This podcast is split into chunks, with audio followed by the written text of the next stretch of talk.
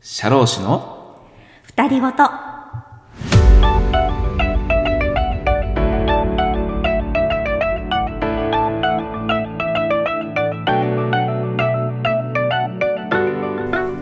こんばんは社労士の野党ですこんばんは、社労士のあけみです。このプログラムは東京都千代田区のとある社会保険労務士事務所から二人の社労士のたわいもない会話をお届けする番組です。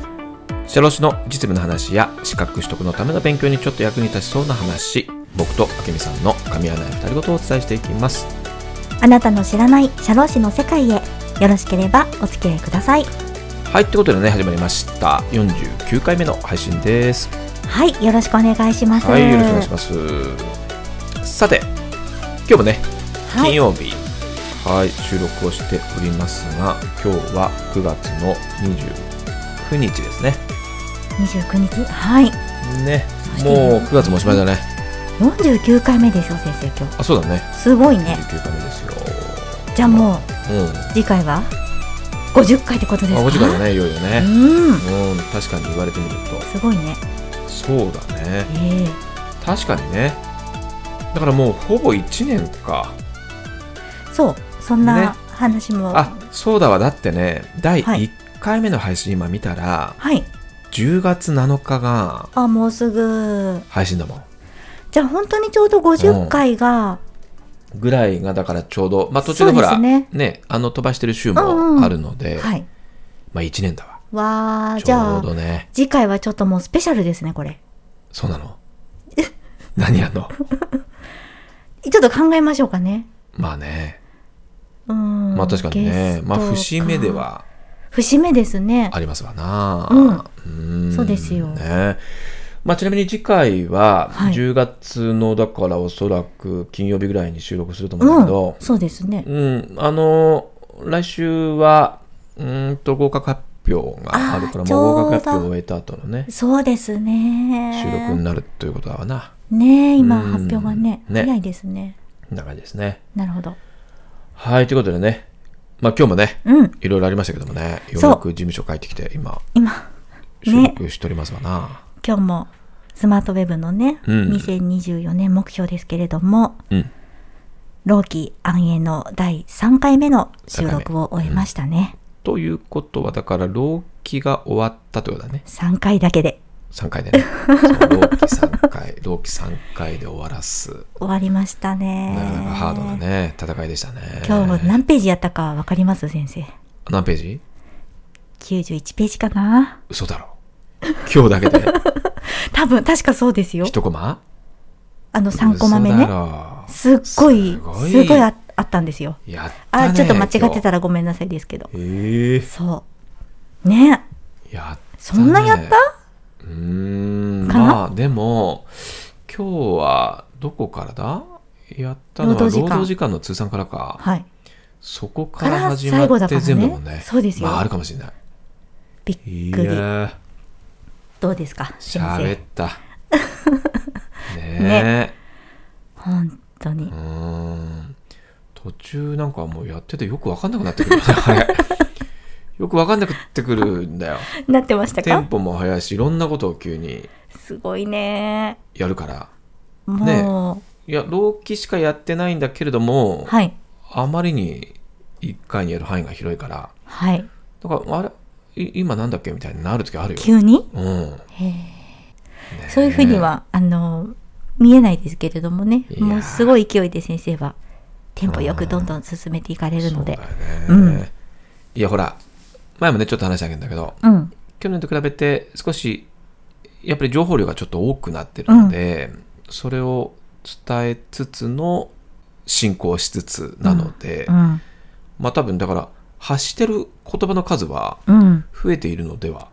うん、多分そうですね。多分ね、はいそういうのもあると思うんだけどねだからねまあ言うてみると終わったらはい。もうヘトヘトなんですよ 本当にいやそりゃそうでしょうん、もうねもうなんだろう。う。うんぐたーっとしちゃうんだよねそりゃそうでしうょ。ん目を閉じたらすぐにもそうだねう夢の世界に行けますようね。んっていうぐらいうん、の、だってさ収録してる時間は途中途中の切れ目もあるけど、うん収録の部屋にいる時間はうん。かなりいるよ ね。いますよ。いるよね。あの、ろ去年よりいるね。そうだよね。はい。うーん。過ぎちゃうからねなるほどそうそうそう。まあ、とりあえずでも良かったですよ。ね。老期が終ね。わりましたね。いや、うんちょっと一つ目のね、科目がね、そうなんですよ。なんとか。ちょっとね言いたいことあるんですよ、俺。はい、どうぞ。うん。あのね、まあ、収録してるでしょ、いつも。はい。で、僕が iPad をうんうん。操作しつつ、はい。天井についてるね、カードについてるカメラね。を見つつ、対角線上のね、おそう部だね屋のね。えー喋ってるわけですよ。そうですうね。ん、で、チャプターチャプター区切って、はい。えーやっていくわけですね。はい。うん。それで、その部屋にいるのは、はい。僕だけじゃなく、ええ。まあ、明美さんもいるんですよ。えそうですね。ねまあ、以前にもちょっとね、そうだね。ご紹介しましたが、で、明美さんは、はいでそこで何やってんですかっていうと、以前もありましたね。そうですね。はい。僕が喋ってる内容の中で、はい。んっていうところ を、あきみさんが察知し、あれはい。ちょっと違うんじゃないのみたいな感じのところを、 はい。あきみさんが、こう、メモしていくんだよね。しますよ。何時何何分そう。何秒のところのここが、はい。んみたいな。まあ、あの、鍵括弧で、何々で、それを、あの、矢印、おそらく正しくは何々っていうところまでメモをしますそね。うだよねはい。うん。ちょっと言い間違いとか、まあ、言い間違いですね。そうだよね、うんそういうところがもしあった時に。そうですそうですそうそうそうそうもう、もう、もうほとんどないですけいやどいやね。でさ、え、何々それで ね、このさ、僕は、はいなので、はいこの壁のカメラを見ながらそうですね。喋っているわけじゃないもうカメラ目集中線てでね、しそっうかり。わーっとう喋んってる。はいで、。その時にさ、急に明美さんのさ、ええ。手が動き出してね、メモり出す時あるんだよ。視界に入ってる。そう。メモり出す明美さんの視界にが、もう完全に僕の目の前にいる から。そうすると明美さんが、そのメモに書き出したイコール、はい。あ、俺今なんか、言い間違えたかなってなるわけ。そうなっちゃいますよそうね。よくないね。それで、うあん、で喋りながら、うんあちょ待て待て待て待て、今何や何喋った ちょっと、うん、思い返してみよう。なんてことを思いなが気になっちゃら、講義を今、その時やるわけ。それはよくないな。その時はもう、うん僕うはんカメラを見ているようで、うん目はうつろ。なのよ。ね、どうしましょうかね。ちょっと対策しましょうかね、それねい。や、だから、うん。えー、今、何だったんだろういや、全然思いつかない。え、自分で全然認識ないな。え、え、なんて思いながら、うんページめくったりしてるの ね。かわいそう。そう。だから、もうすっごい気になるの。あの、少しタイムラグある時もありますからね。あの、うん私の中で、ううんん。って引っかかっても、うん。こう、えーと、えーと、いや、あ、ちょっととりあえずメモっておこう。みたいな、あ少しタイムラグが、まあ10秒とかあったりすると、ーなるほどね。じゃあ、その、もっと、そのちょっと前のところで僕は何かしら、うん。言い間違えてる可能性があったかもしれないところなわけだそう、な。そうですね。それはでもさ、俺は全然わからないから、うんうんうん、そうで書すよきね。始めた瞬間、うっつって、もう僕だから、おあのこれからスマートウェブ見てもらう方は、はい僕がカメラに喋っていて、目線がカメラに行ってる時に、急にその目線が下を向く 時は、僕ね、明美さんを見てるんですよ、それ。あ、手が動いてるぞと。あ らあれなんか書いてる。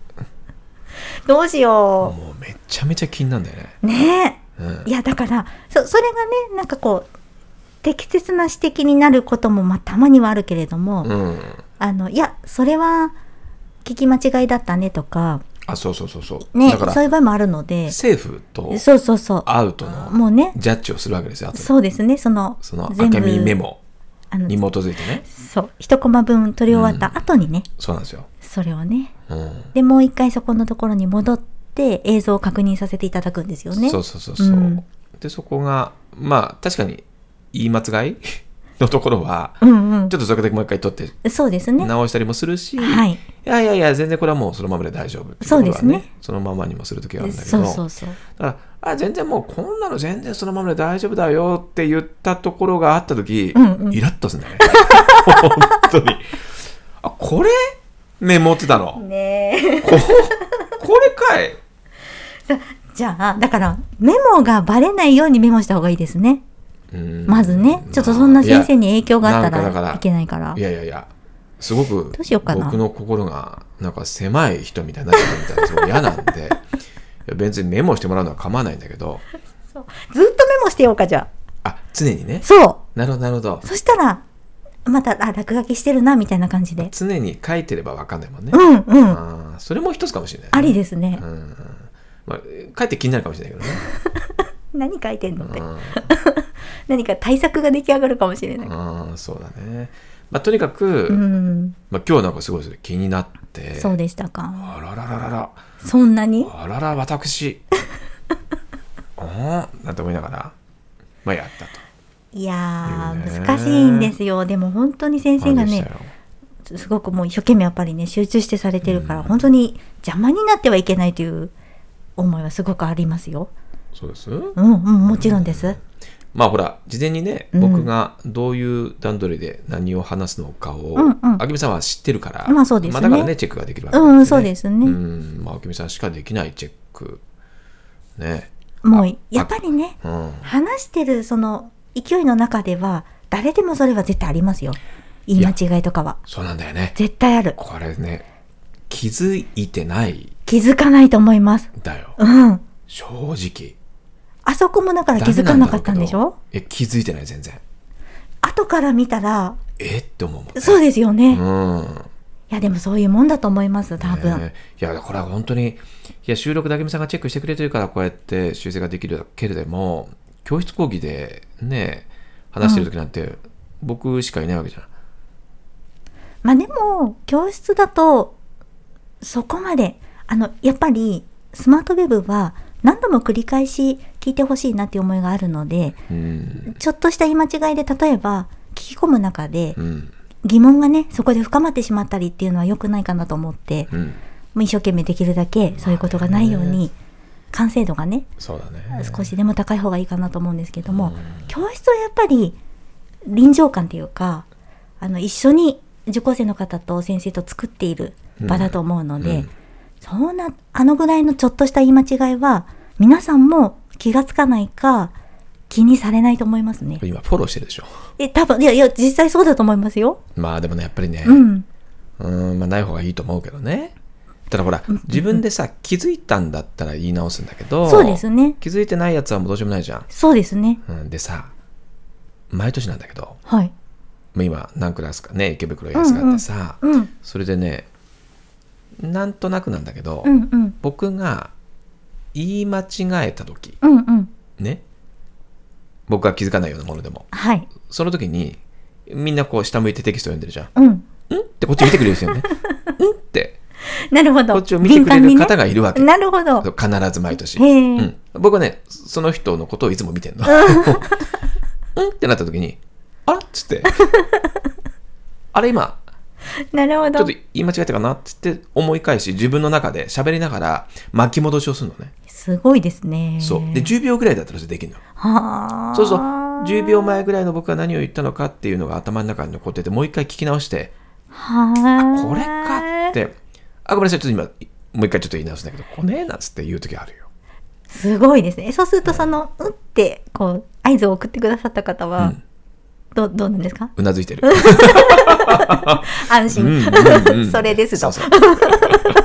満足満足うなずきあ、それはありがたいですそうだからですね。案外そういう方いらっしゃるからなるほどね。そうやいつもねよよく聞いてらっでしゃる。僕もだからあれ自分で今大丈夫だったかなっていう時は大体見てるよねはあでなんかスーって言ってんだったらああ大丈夫だったかなみたういな、ねんうん。一つのバロメーターみたいなね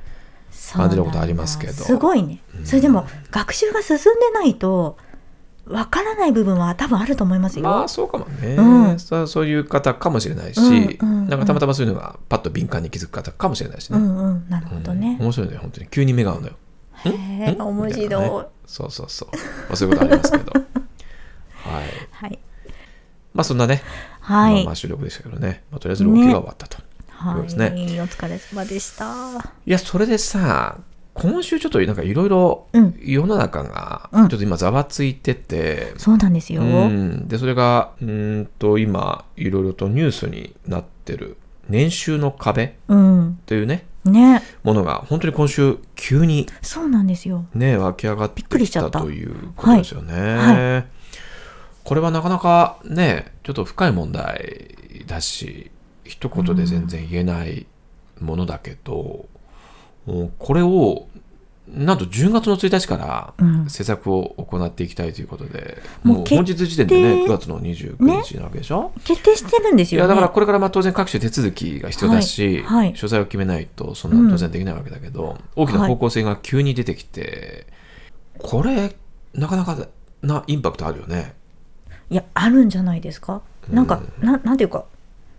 ううんってうんうんって感じですけどそうだよね。うんまあ細かくはね、まあ、ニュースぜひ見ていただくといろいろ情報が出始めてるのでね、うんあれなんだけど、うん、まあ簡単にだから言うと簡単に言えそうですかねまず最低賃金が上がるんですよあ10月1日10月の1適日用かの都道府県が多いのかなら。うんうんうんでうん今年の引き上げ幅がかなり多いんだよね。そう過去いくらだっけ最大41円全国平均41円アップであーすなるほどはそれいで、えっとようやく、えっと全国が、うんと全国平均が1000円うんを上回るのか、そのぐらいの今かなりの引き上げ幅とそうですいねうことですねうん、全国平均1000円を超えると初めてだからね、まあ、かなり大きく引き上がるし東京もいくらなのかな、東京はね、えあのこれまでは1072円えうんそうだねだったんですけれども、はいは41円アップして、い、うん、 1113円といそううだことにねなる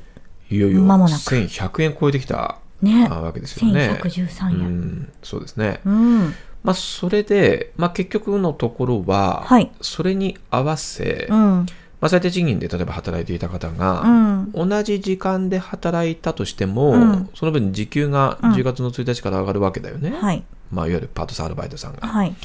まあ、それによって収入が増える、はいまあ、これはまあ当然喜ばしいことだし、うん当然それを目標にやってるわけだからねいいんだけれども、はいそれがうん何に影響するかというと、うんその年収の壁、うんその壁が2つ壁があって、うん106万円の壁と130万円の壁があると、はいい、うことですね。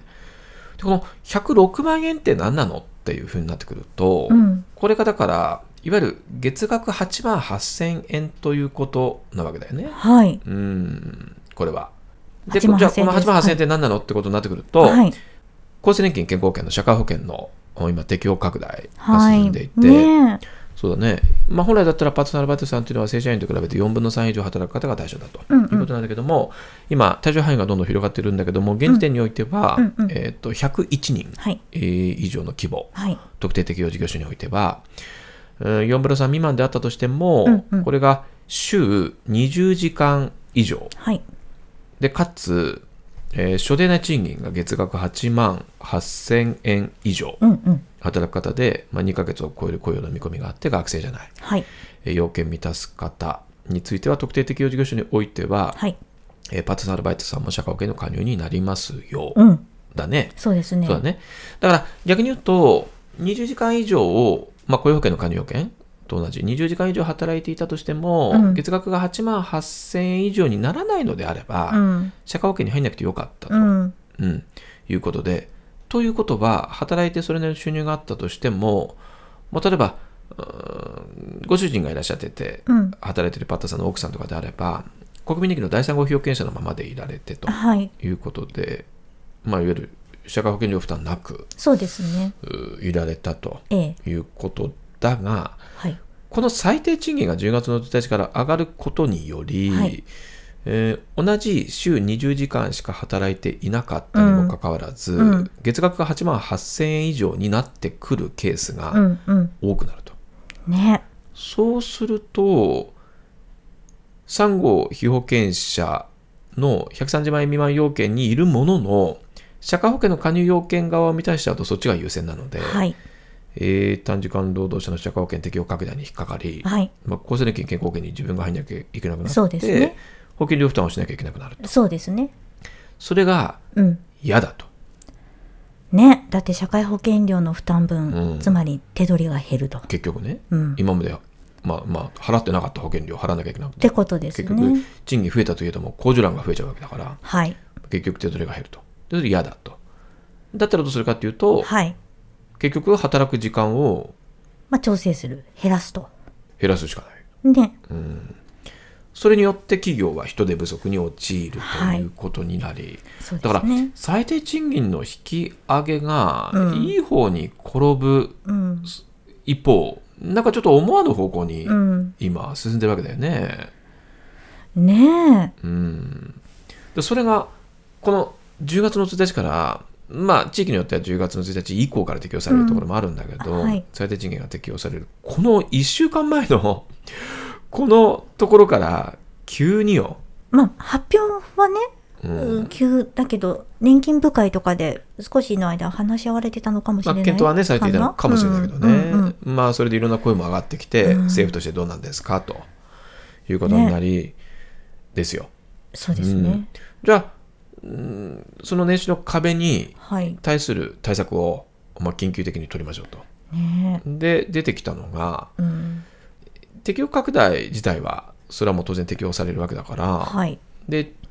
賃金が上がるうんで加入要件を満たしたうでん社会保険に入ってくださいと、うん入った分だけ収入が減るうんで減っちゃうそれうんは何が減るかといったら社会保険料分減るはいでその減る社会保険料分をはい会社がうん手当を出してくださいと、だからそもそも社会保険料って本人負担とうん会社負担、まあ、うん労使折半うんのところをご本人負担分も会社がなんとかしてあげてくださいよと。そうだね手当に上乗せしてうん。それを社会保険適用促進手当っておー名前も出てきてるけど、うん。これを会社が追加で払ってあげることによりなるほどね。結果的に本人はうん。控除欄で社会保険料は引かれているものの、はい支給欄側の賃金がその分増えるから、うん。まあ、差し引き変わりませんよね、手取り減りませんということですこねとで。ね、うんだから控除欄は減るんだよねこれから社会保うんう険、で支給欄、うん明細の上の方だね、うん支給欄でお金が増えて、だうかん。ら最終的な手取りは差し引き変わらない、はい。うん、これまず1点と、ええ。ただ手当を増えることによって、はい結局社会保険の標準報酬月額が上がっちゃったら保険料も上がっちゃうから、うん。まあ、結局マイナスになっちゃうことをうん回避するために、増やした手当分は社会保険の標準報酬月額の算定から除いていいですよというですね、うんまあ、なん不か思議なんとも不思議なね、うんやり方をしすごいね。ですね。なるほどねじゃあ。今度会社は手当を増やさなきゃいけなくなるわけです。そうですね。はい、でその会社が払ってあげた本人の社会保険料分の手当増やしてあげた会社には、うんまあ、一定の要件を満たすケース要件をつけながらも、うんえー、とキャリアアップ助成金うん。ですね、えー社会保険適用時処遇改善コースというのを新たに新設し、うん。うん。えー会社に1人当たりえー1年目20万2年目20万、30万3年目10万、うん。まあ、合計差で50万円かなうん。をお会社に助成しますと。おうということで結局まあ巡り巡ると、ええ。まあ、結局、まあ、助成金雇用権の財源とかから払うわけでしょ、うん、だからそれをえ今回新たに社会保険に加入しなきゃいけなくなったたちの人のうん保険料を、うんまあ、国が補填しましょうと、うんね巡り巡ってね。いうことですね、そうですね。うん、そんなうん仕組みですよ、ね今回だからうんうん。うーんって感じうーんだよねちょっちとょっと、まあう、ーんまあ、いろいろ喜ばしいと感じる方ももちろんいらっしゃると思うしいるね、だから、うん社会保険に入って当然先々の年金がねもらえるようになるわけそうだでし、すよただうん実質的な手取り金額は変わらないと、ねだからいわゆる肩代わりしてくれるわけだからね、うん制度が、だからこれまで通りうん働いていいかなっていう選択になるんまあ、ですかね、なるよねでね企業にとっても人手不足があの解消されるのであればそうですねうん、喜ばしいことがある反面、うんまあ、その全体的な財源はみんなが払ってきてるいろんな保険料や税金から賄われていくわけだから、うんそれを、うんまあ、今まで自分たちで負担してきた人たちがいる中でこれから新たに負担する人の保険料をそうした周りがみんなで払ってきたものから補填しなきゃいけないっていうね、まあ、側面もあり、だからこれはね例えば同じぐらいの等級でうんあの社会保険に加入している人はええあれって感じだよね どどうなのかなうんまあ、まあそうだねギリギリだからちょっと公平性っていう観点からするとそうだねだからまあちょっとこれからね詳細が本当にまだ、うんねそうですよね出てきてないので、うんこれからより具体的に出てくると思うんだけれどそうも、ですねうんまあ、この社会保険適用促進手当を出す場合についての補填対象については要件がうん標準報酬月額うんがうん10万4000円以下の人とかちょっと要件が出てないね、うんだから本当に今回うんの最低賃金の賃上げに基づいて、もう思わず社会保険に加入せざるを得なくなった方たち向けの、まあちょっと一時的な補填制度ねですね。で補填もまあ会社に対する補填も徐々に減らしていくので、えーこれを当面の措置ということで、まあ、やるということでしょうね。まあだから101人以上のうん、ね会社さんだけってことになるでしょ結えっ局、とそうだねただこれ適用拡大がこれから広がっていくのであそうですねはいうん来年はこれ51 50人以上そうでにすなるのでねねそういうんうんったところも多分そうかあの視野に入れつつそうですねじゃないですそかうっんねねえななかなか複雑な気うもんそうだするねけだどからなんかより少し今回のこのいろんな手当や助成金を入れることによってうん多少複雑にしちゃってるうん気もしないでもないし、なんかもう少し根本的な考え方を改めないとうんすっきりしないのかなという、まあ、個人的な感想ですけど、ね個人的なねうん10月からもうでもとにかくね最低賃金上がるからそうだねもう急ぎ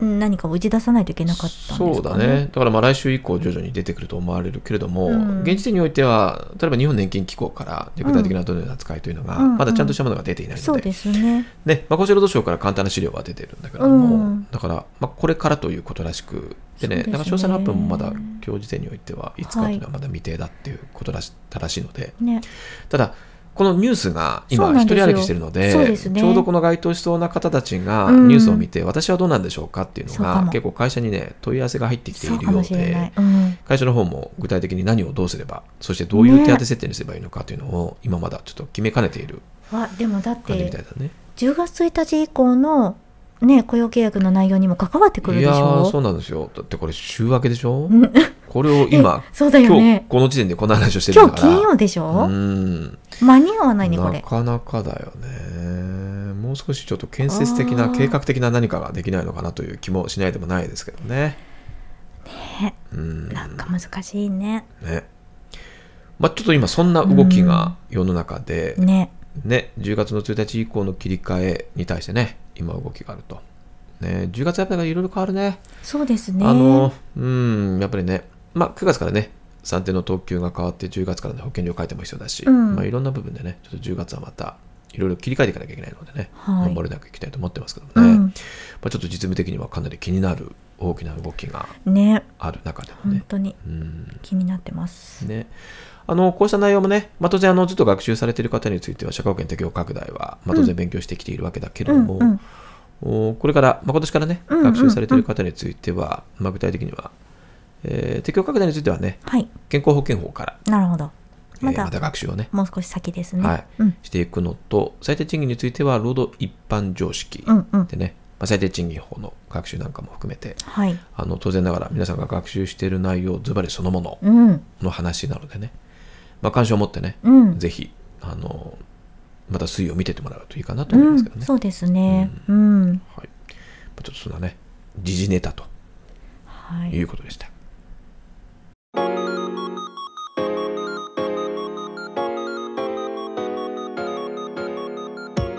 社労士の二人ごと。はい、ということでですね、ここからはですね、はい実はですね、ここの本当にもう何回も10回ぐらいやってないかな。あの、 実は、はい このポッドキャストもええコーナーというのがありましてですあね、ー数少ないコーナーが。ありましたっけ、うんなんでしたっけでそれそれが、はいタイトルがこの、あけみの今週のおすすめこの一問っていうね、懐かしいもう懐かしい世界でね、 何月かな、最後。まあ、やってたんですよ。はいで、あけみさんが一問ピックアップして、ええええええで、問題を読んで、過去問ねそうだね。はいはい。過去問からだね。そうでしたそうそう。はいで、えーその後、まあ、簡単に解説して、ええそれに対して、ああだこうだ言うと。ありましたね。そあみんなみコさんーのナピッー。クアップ一問。まあ素敵なコーナー。そうそうそうそう、そういうのをやってたんですよ。ただ、あまりにもちょっと直前期になりすぎて、それやっちゃうとどうなのかなっていうのもあったので、うんうん途中から一回ちょっとやめてうんうん、来たわけですよ。そうでしたうんね。、ただ、まあ、本試験も終わりね。えーっと、また2024年向けがうんいよいよスタートしている中なので、うんうんはい、もう開校しましたから、そうでクラすスはね。そうですよね。ううんん。だから、労働基準法から徐々にスタートしているので、あのまた労働基準法のうん。過去問ぐらいからうん徐々にやり始めても、ね、新しい、ね、リスナーの方もいらっしゃるので、はい。いいんじゃないかということで、ちょっとまた今週からやってこみのコましょうか。ーナーをまた再開しようかなと思ってますんでね。はい。はい、ちょっとやってみましょう。あけみの今週のおすすめこの一問。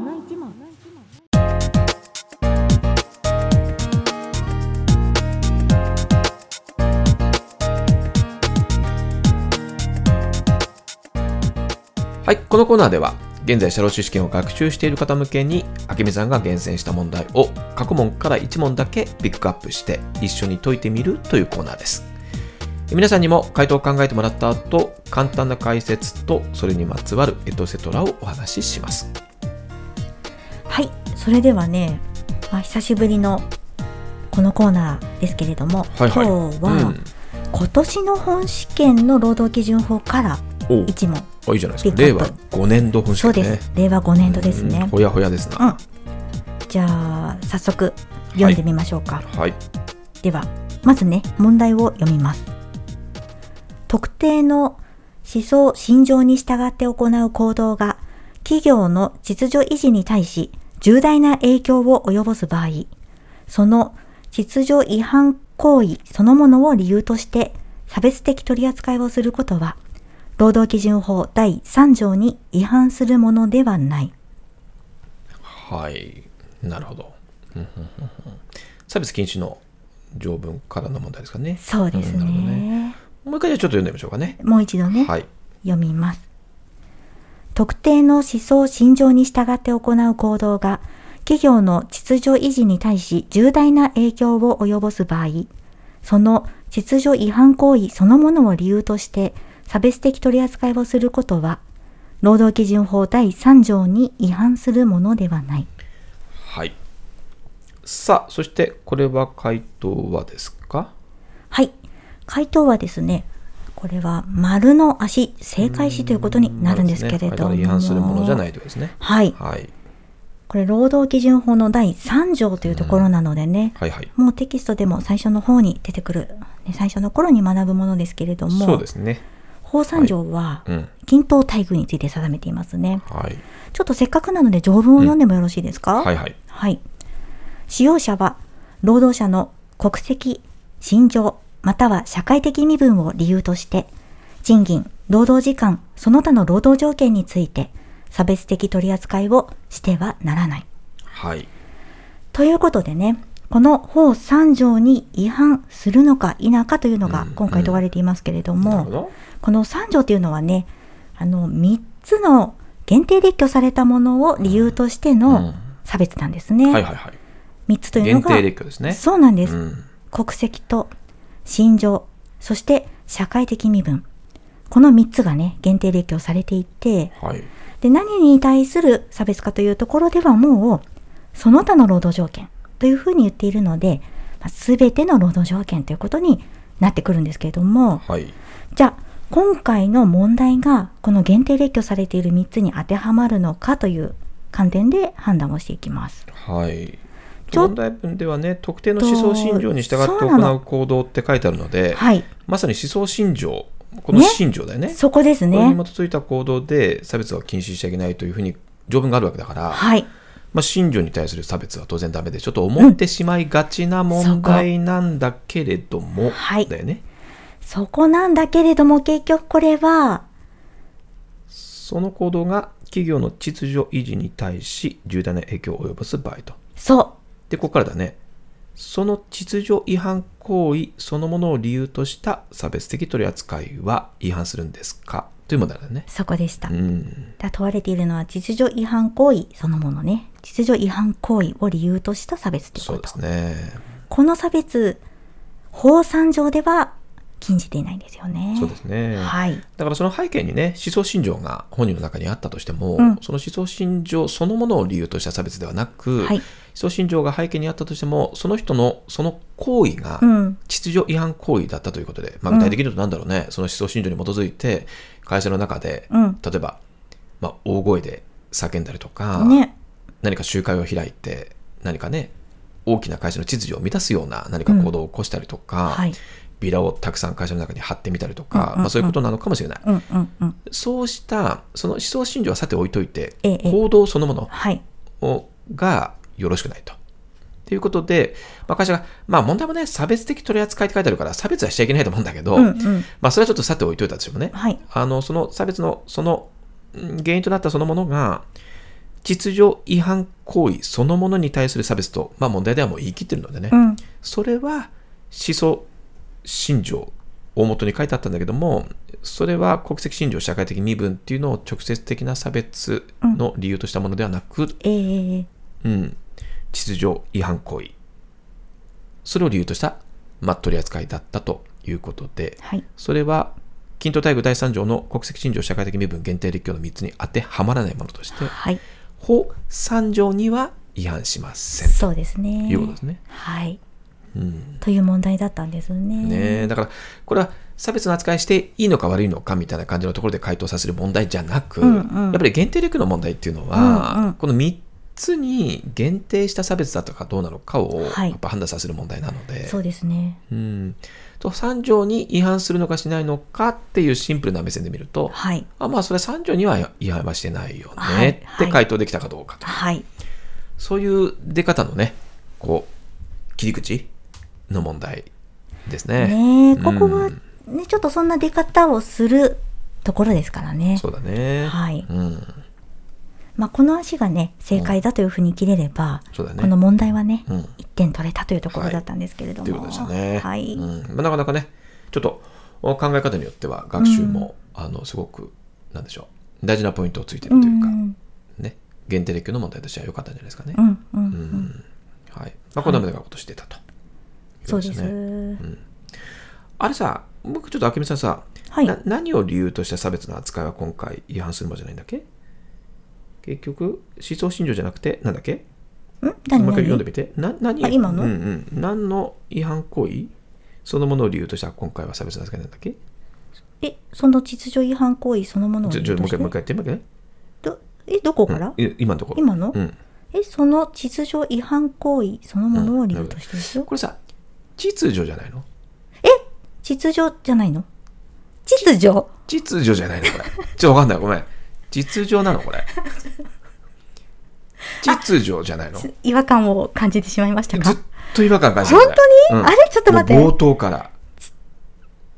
秩序違反行為秩序じゃないのこれ。秩序、え、秩序序、秩序違反行為。だから、その後ろにあほら続くかどうかか。多分、え、秩序違反行為っていう。言っちゃうかも。秩序とは確かに言いますね。うん秩序を乱すとか言うね。うん、秩序違反行為そのものを理由とした差別的取り扱いは法三条に違反するものではない。どう何そのドヤ顔。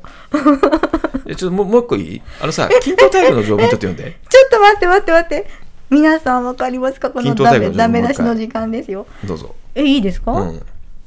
同じように読めなちいょかっとも。読んでみて。使用者は、労働者の国籍、信条。ここでしょごめんなさい、大きい声になっちゃった。これさっきなんて読んだか心情って言ったそう、心情ってあ、言言った。っちゃうわ。うん。これは多分、心情心情だよ。え、でも、新庄って言ったらほら、あの、日本ハムの監い督や、それは心情だよ。でしょそれも心情だけど、これも心情でしょあ、本当心情。え、ダメまたは心情じゃダメうん、まあダメじゃない心け情ど正しくはどっちだろあわからない。これ NHK のあれ、アクシデン、アクシ、アクシデン トじゃない。アクセント。うんアクセント辞典見ないとわからうないでそうだす。ね新庄または社会的身分うんは合ってる、そうだね理由としてそ。うこれもさもうさっきからもう気になってしょうがないのよ本当ですか、国籍、うんうんうんうんってお心情もう今下見てたらもううんってもう見るよそっちあ、それ私気づけないわ。そその感覚わかる。え何何うんっていう何何何うんっていう。合ってるよねこのそう見てうわー、難しい。うん。信条か。新庄。え、そうだね賃金、労働時間、その他の労働条件は大丈夫は大丈夫。について差別的取り扱いをしてはならない。あ、そうだね。それは大丈夫だね。わ、信条難しいな。そうだよね。信条じゃなくないえ、ちょっと読んでみていいはい。ヒントタイムね。はい。使用者は、労働者の国籍、信条、または社会的身分を理由として、賃金、労働時間、その他の労働条件について差別的取り扱いをしてはならない。違和ちょっと無感。理があるかな。違和感ない国籍、信条、国籍、信条、または。あー、社で会うも、んそれもありじゃないやっぱうり。ーん、そうだね。難しいそうなか。あー、でもこれはね、まあ、言い間違いじゃないけどね。まあそうだね。これ、明美の今週のこの一問というのは、はいこれイントネーションに関して検討する会みたいになっちゃうのでも、ね。イントネーション問題は本当ずーっとあるのでね。いやありますよ、うんんねイントネーション問題はやっぱり結構大きくて、うん。あの実際にね説明をする上でそのイントネーションがそのまま伝わるのでねで初めて聞かれた方はそのイントネーションが正しいと認識されるわけだから、そっかい。や結構あるよこれえ、でもこれ、どっちが正しいか分かんない時もあるしあの、だただ正しいっていうのが、うんそれはつまり標準語のっていうことになりますか、そうまあ標準語で進めた方が、うんまあ、正しくはいいのかもしれないね。ご当地に合わせてみたいな。あそうだね、まあご、ご当地向けポッドキャストでもないし、 ね、ご当地向け講義でもないのでね、そっか。そう全国配信スマートウェブですから、あーうんし、心情はちょっと調べたいなあ。そうだねわ、。わわからないうな。ん結構ね、いろいろあるんですよ。で、これ結構ね、やっぱりね、ええ説明された講師の先生が、はい。こう言ってたからそのままこう覚えてますっていう方結か構もいてしれない。そうか。んも。例えば、あのー事業場外労働、みなし労働時間制そも、う事業場外っはてい。いう先生もいれば、あ事業上なのか事業場なのか問題でしそょうだね、それもあるし、あるようん。まあ、行政でもね結構いろんな言い方される方いるけど、なるほどね。まあ、僕は過去事業場外のみなし労働時間制と言われるケースがおおむね大半だったのでね。だから事業場外って言うけれども、事業場って読むでしょあそうだねで事業場というふうに単体で言う時は事業場と呼んでるし、そうですよね。えーとかそういうのもあるし、うん結構ねいろいろとあってで行政のパンフレットに確金が振ってないから振ってない。そこはねなかなかそういうのもまあ時折あるよね。もう今ちょうどね、新庄、あ、新庄でいいのかな新庄社会的身分のところもね、生来の身分って出てくるからねあ。出るね。そう、この生来も、生生ままれれるるくるそうねね生将来とも読みますよねうん社会的身分っていうのは生来の身分とそう、いうねとかもあるからうんね。あるあるだから結構ねそうそうスマートウェブでもあけみさんともう一回一緒に読み返して「ううんん?」ってあるんだよねたまにうんうねんで調べて、うんうん。まあお恥ずかしい話ちょっと読み仮名を振ってみたりとかイントネーションの、イントネーションマークをうんマークつけますよ。書いてみたりとかするケースはいはいはいも時折あるし、そうですね。あとはあのーフォローアップ講義演習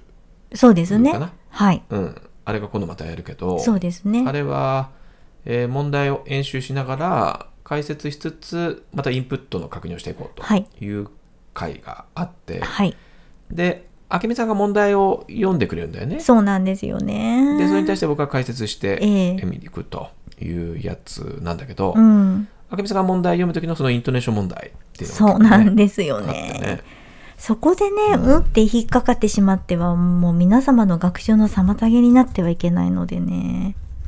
なんとか、正しいというかね、違和感のないイントネーションで、上手にねそうだ読みたいなと思うんですけなんかうどって思わないような感じでね、うんそうそうそうだからそのためにできる本当にアクセント記号をすごくね、振ってますけれどともうん。なるほどねはい。あ新庄ちょっと見てみようかこれ、うん、どうですか、んとねちょっと待ってね今これ音を出すんで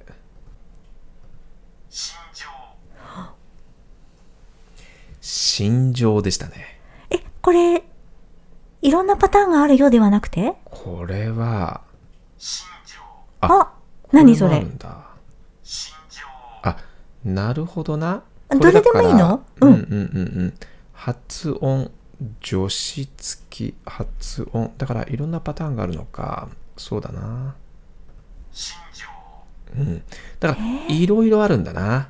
新庄うんうんうんうん 今この聞こえてるかしら発音辞典みたいなやつええええで調べてみると、はいい、ろんなパターンありますよと新庄一つ目が心情おおだねでもう一つが新庄心情なるほどうん、まあ大きく分けるとこの2つか、うん、だからそれぞれありますよであ本だか当らだからどこに接続されてるかとかその流れによって変わってくるのかもしれないね、あじゃあ一概に間違いではなかったかも、うんそうだねこれ NHK 日本語発音アクセント辞典とおおいうことですからねじなるゃほあどたまたま先生と私がそれぞれ違ったわけですねそうだねここはねうん心情そうか秩序は秩序秩序は秩序でしょううんあこれもねあ秩序はいうん秩序もあれば、はい秩序同じだね秩序あれ秩序だ同からじ「地」にアクセントを置くのか「つ」にアクセントを置くのかかつ秩序秩序秩序うーんあれこさこっのき違いだね私どうしたんだっけあけみさんはさっきは秩秩序序違反行為だもんねそう秩序こそれはないかれないねオリジナルだったかそうただまあ後ろの流れに対してね違うん反行為にうん声と体を持っていくためにそう下からそうね行きたかったんでしょ秩序まあ違反行為無意識ですけど多分そうねだ違反行為違反行為が下からぐーんと上がっていくようなカーブを描くから 秩序違反行為って多分行きたかったんだねうん上から行って秩序違反行為になるとワンワンってなるか一ら回切る感じになそうるだねだから多分そういう流れを意識して読んだんだろうけどね意識うんううんんしてなるほうどんねそうねまあまあ、まあ、ちょっとそんなもんだよねなるほどねあったということでねうわ、はいちょっとできるだけねあの多数派でのイントネーションを目指したいと思いますそ,、うだれねで違和は感感じないでねうできるようんにねねはいというね、なるほど、まあ、感じのうんあー先生のダメ出 し、ひどいよね皆さんいやこれもな毎日ですからね、はイラッとすると特にこかのもフォローアップさっきも言われたしの前の週なんてもうあれですよもう相当ですよまたちょっとかなりねかなりの指摘がありますけどねはいはい、ということでした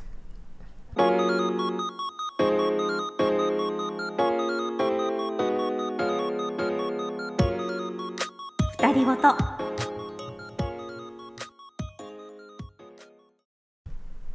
はいということでね今週も久々にコーナーやったんではい、ね久しぶりでしたこんなあ感じりでがとうございました、はい49回目のはい収録をさせていただきましたうとんいうことでね。はい、ありがとうございました。さあ、教室講義の方もですね、今、八重洲も開講。はーいで、えっとね、八重洲は僕明日、えっと、はい開講したクラスの老期2回目、授業がありまして、いで、またね、えー再来週開講なんですよ、さらに。あまた開講があるんですそうなねんですよ。だから開講するし、池袋も、うん今週、えっと開講して、うん老期1、2までやって、はいで、そうで来すね週開講なんですよ、また。またねそうそうそうそう。すぐ合流するんですよねあ、1、2終わって3で合流かな。うん、なのでね、なるほどえもう本当に開講ラッシュ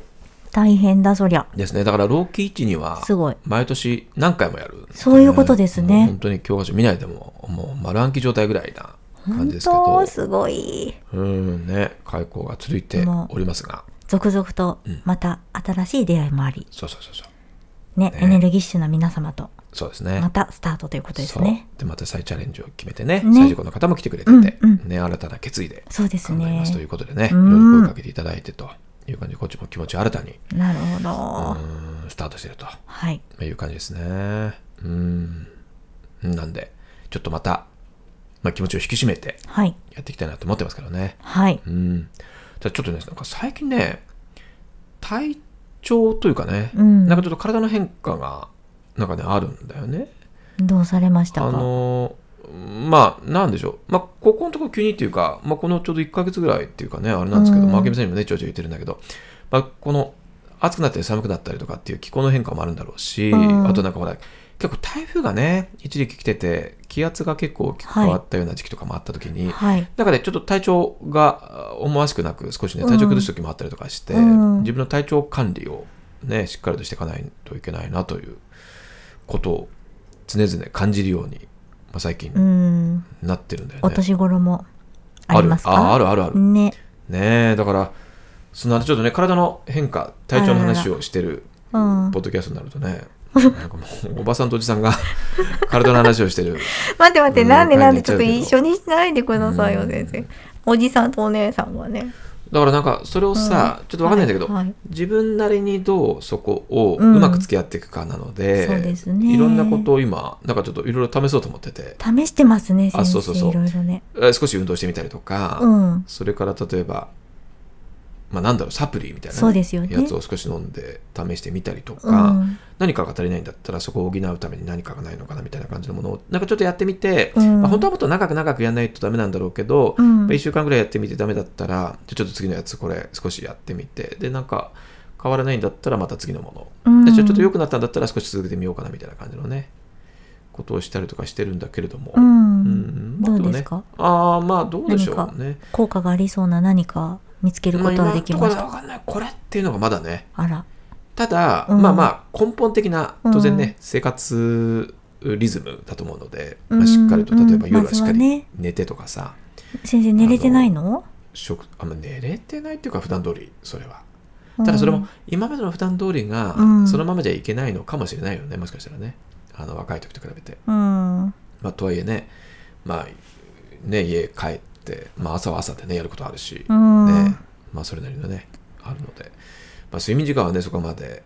長い時間確保できるのかといったらそうじゃないのかもしれないし、うんあとはやっぱり食生活から食べるものなるほど結ね。構ね意識してて、いいじゃここのとないころはうんう。んあの、まあ、普通に外食して、ね、あまり気にせず、ね、いろんなものを油物も含めて普通にね全然食べてきたけど、うん。そうそうそう少し少しね体の体調とかを考慮して少しねいいものとかうん。自然なものとか優しいものとかそれから食べるもののバランスもうん。う少し考えてるとかあとは時間帯いかねああ、時間帯は大事かもしれないですね。や結局さ夜、特夜の講に。義をはい始まる前に食べる先生もいれば、なるほ終わっど。て食べる先生もいれば家に帰ってから食べる先生もいればもう食べませんっていう人もいれば先結生構は難しいんだよねで僕今までは、はい。講義が終わって家に帰ってから食べてた、うん。じゃあけどもう遅い時間でああもうすね。全然11時過ぎてるし平日、池袋はね。うんだねうん。ううんでもう食べ終わる頃には12時わー日をまたぐぐらいな時に全然普通にうんがっつり食べてたから、うん。今まではねそうただまあちょっとそれも少しやっぱり見直しした方がいいかなと思っててなるほどだからねその前にだから少し軽く食べるのかとか食べるものとかね、うん。そういうのを少し気遣いながら、うん、大事かもやっていこうかなですねと思ってるんですけどねなんかない体の変化そういうのとか昔に比べてとうかんそうだな。まあでもね、ちょっと疲れが抜けきらないかなっていうのはちょっとあるかもしれないですね。あーだけどね、私結構早く寝るので、はははうん。睡眠時間、睡眠の質はとてもいいかなと自分で思うんですよあねー。それいいよねもうだからね、うん朝も結構すっきり目が覚めますしおう、まあ昔から。うんうんうんで、昼間ね、もうほとんど眠くなったりしないんですあよ。そうなんだもううんうん元気なの昼間。あいいよねで、夜もうのび太くん並みにパッて寝るんですけど。のび太くんだはい。ああなるほどすぐ寝ますけど。のび太くんは寝るの天才だからねすごいですよう。んうん。ねまあそれはやっぱりね睡眠はね睡眠ね、本当に根本だよ大ね事ですねう。んねそうで、思うよね今、寝る前にやっぱりほら、うん結構ちょっと動画見ちゃったりとかさ、あすーるとやっぱりこう覚醒しちゃってね睡眠も質がそうでねすねあまりよろしくなくなるといううんかついつい見ちゃうんだけど脳とかもそうだし、うん目にも悪くないですか悪いねねそうそうそう目が、うんあ目はちょっとねちょっと見えにくくなってきてるかも前よりも、まあねまあ来るもんですよそれは、あれ うん何のことかしら誰しもがないや それじ誰ゃしもなが来るもんですよもうちょっとね、うんあそれで眼鏡欲しいんですよ私ええそうなのそうあれ今は眼鏡なんですけどコンタクトです普段ああは今入れてんだあのそうあー日中はそうコンタクトもうずーっとですけど、コンタクトなんだあーそうなんだ、うんでもまあお家に帰ったらコンタクトを取ってええ眼鏡なんですけどあそうなんだ今かけてる眼鏡がまあ、うんダッサいんですよ ああそうでちょっとね欲しいんですよメガネなるほど。うんへえ。私似合わないんですようんうんうんすっごい興味なさそうですね全くないわ。 全然興味ない。あそうそうちょっとメガネ欲しいメガネね。はいなまあ、とにかくね、ちょっと、もう毎週今収録が続いてるし、はいまあ、講義もスタートしたんでね、うんまあ、お互いちょっとそうですね、体調はいやもう本当全然無理しすぎない本当にね気をつけてというか、そうですそうです、ね、やっていきましょうはいよ。ね。またなんかほら、こことこなんかまた急に暑かったけど、ねねえなんかまた涼しくなってくるとね体調管理っていう感じになってくるんでしょうからね、いよいよね季節は進そうそうんそうで秋のねすごくいい時期なんだけどね、うん、はいさあということでね今日はそろそろじゃあお時間になりましたはい本日も番組を聞いてくださってありがとうございましたはいではまた次回お会いしましょうさようならさようなら